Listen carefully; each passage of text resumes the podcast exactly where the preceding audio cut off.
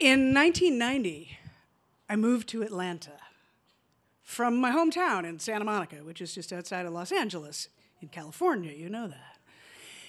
I was 26. I was pretty much mostly out of the closet, mostly, most of the time, pretty much. And I was a little worried about moving to the buckle of the Bible Belt from beautiful Southern California. And, you know, those of you who weren't alive in 1990, it was kind of a tense time, right? Ellen was not out, right? Georgia was litigating what later became the Supreme Court case Bardwick, uh, Hardwick v. Bowers, right? Which basically continued the criminalization of sodomy between consenting same sex partners. The straight people could do all the friggin' and the riggin' that they wanted, but if the genitals matched, oh, no, no, no, no. We even little, had little buttons that we wore. It said, Not tonight, dear, it's illegal. So I'm a little concerned about moving to Atlanta. And then I'm just after I got there, I'm driving down what they call the downtown connector, which is 75 and 85, which works now. It's, they fixed it. Uh, through the middle of downtown Atlanta, and I look up and I see this billboard with this big American flag, and underneath it it says, Gay America loves you. I'm like, wow, buckle to the Bible Belt. Y'all are smart about your messaging. Okay, I could feel a little more comfortable here. And I got a little more comfortable after that when Martin Luther King III signed our Pride Day proclamation when I marched with my garden club, the Digging Dykes of Decatur, Georgia's only lesbian garden club.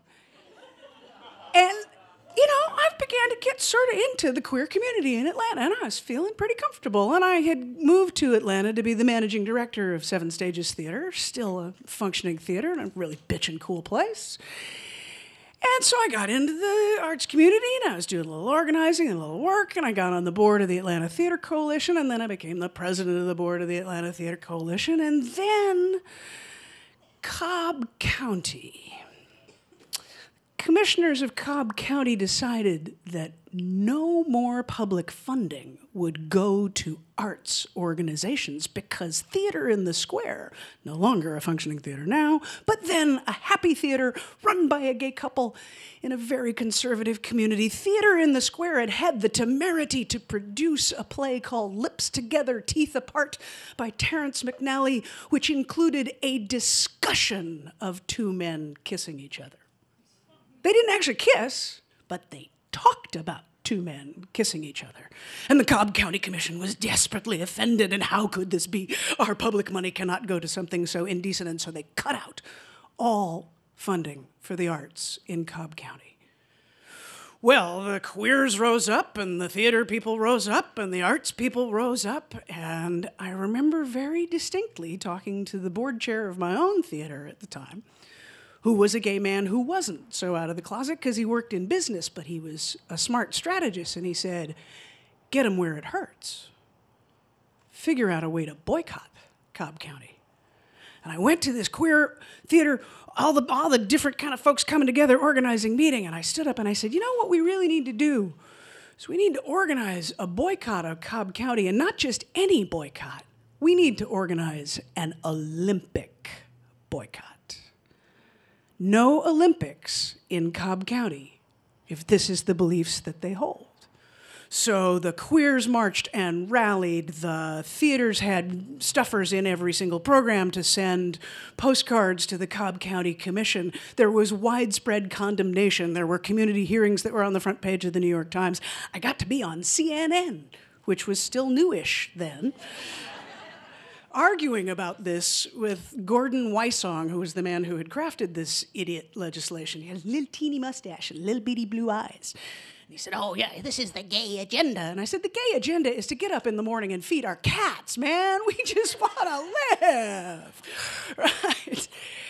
And right before I did the CNN thing, you know, they pre-qualify you. They talk, they have you talk to a producer, right? And so I'm talking to the producer, and the producer says, "Okay, so you know, we're going to identify you on air as a lesbian activist."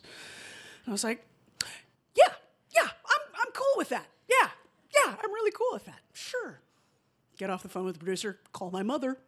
Um, Mom, Uh, two things to tell you. I'm going to be on CNN tomorrow, uh, which is really cool, and they're going to out me as a lesbian. And she says, Out you to whom? Everyone already knows. Okay. Phew, phew. Got through that one. And it was one of those rare perfect moments in your organizing life when the goal is clear and achievable, and you know when you have reached it. And we won. There were no Olympics in Cobb County during the 1996 Olympics, which we thought would be the greatest Olympics in the world, and they kind of weren't.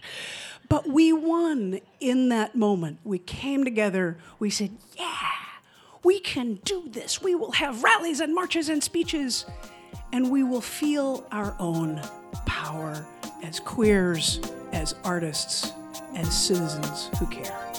Thank you. That's my story.